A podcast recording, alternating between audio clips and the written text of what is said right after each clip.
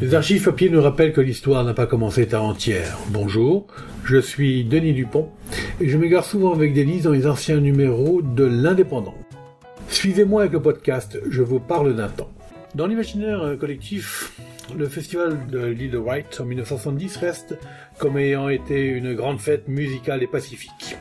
À l'époque pourtant, les journaux étaient peu enclins à savourer les frasques de ces jeunes qualifiés de hippies.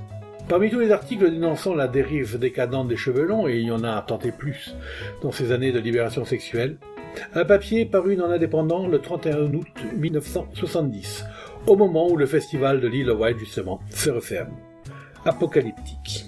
Titre Problème dramatique à White, le départ des fans épuisés et démunis d'argent. White. L'exode a déjà commencé à l'île White, où le festival se terminera ce matin. Depuis hier matin, très tôt, des milliers de fans quittent avec armes et bagages le camp. Des files d'attente dépassant le kilomètre s'alignent en ordre devant les autobus qui assurent la liaison avec les ferryboats. De longues files d'attente se forment également devant les points d'eau pour laver corps et gamelles. Une extrême fatigue se lit sur les visages émaciés, mal rasés, aux yeux bouffis. Le camp présente l'aspect d'une véritable cour des miracles. Certaines silhouettes semblent sortir tout droit de l'univers de Jérôme Bosch ou de Goya, plus près de nous de Fellini ou de Buñuel. Un mélange de poussière jaune et d'odeur de marijuana prend à la gorge. Des traînées de boue coulent, ça et là, parmi un amoncellement de détritus.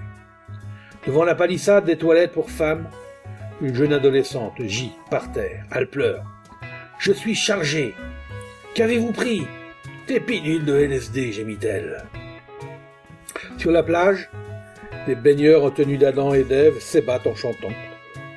Pendant ce temps, plusieurs milliers de fans assistent dans le recueillement au service religieux, l'un catholique, l'autre protestant. Plus de 400 000 personnes sont toujours sur place pour cette dernière journée, au cours de laquelle se produiront les têtes d'affiche du festival, notamment Jimi Hendrix, Leonard Cohen et John Baez. La majorité des 2000 journalistes n'a pas pu pénétrer dans l'enclos réservé à la presse, où règne une incroyable pagaille. Une tente dortoir a été installée à leur attention, car les encombrements ne permettent plus de regagner hôtel et les autres points de l'île. Les problèmes du retour est qualifié de dramatique par les autorités.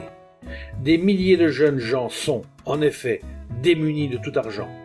D'autres ne pourront obtenir une place sur un ferry avant la fin de la semaine. La police est chargée d'un service de liaison gratuit pour alerter les familles et les jeunes bloqués sur l'île. Une soupe populaire fonctionne depuis l'autre nuit. De plus en plus de jeunes mendient afin de pouvoir faire au moins un maigre repas. Dans les infirmeries, Afflux des jeunes réclamant des médicaments pour le rhume. Il a fait très froid l'autre jour. Et le spectacle a duré jusqu'à 7 heures du matin. On voit aussi des jeunes filles qui ont épuisé leur stock de pilules et des jeunes gens intoxiqués. Un médecin les accueille avec indulgence. Il murmure toutefois, ce n'est pas un festival pop, mais un festival hashish. Finalement, les jeunes d'aujourd'hui sont bien plus raisonnables euh, oui, que leurs parents, en 70, c'était Je vous parle d'un temps, un podcast produit par l'Indépendant et proposé par Denis Dupont à retrouver ici même, chaque semaine.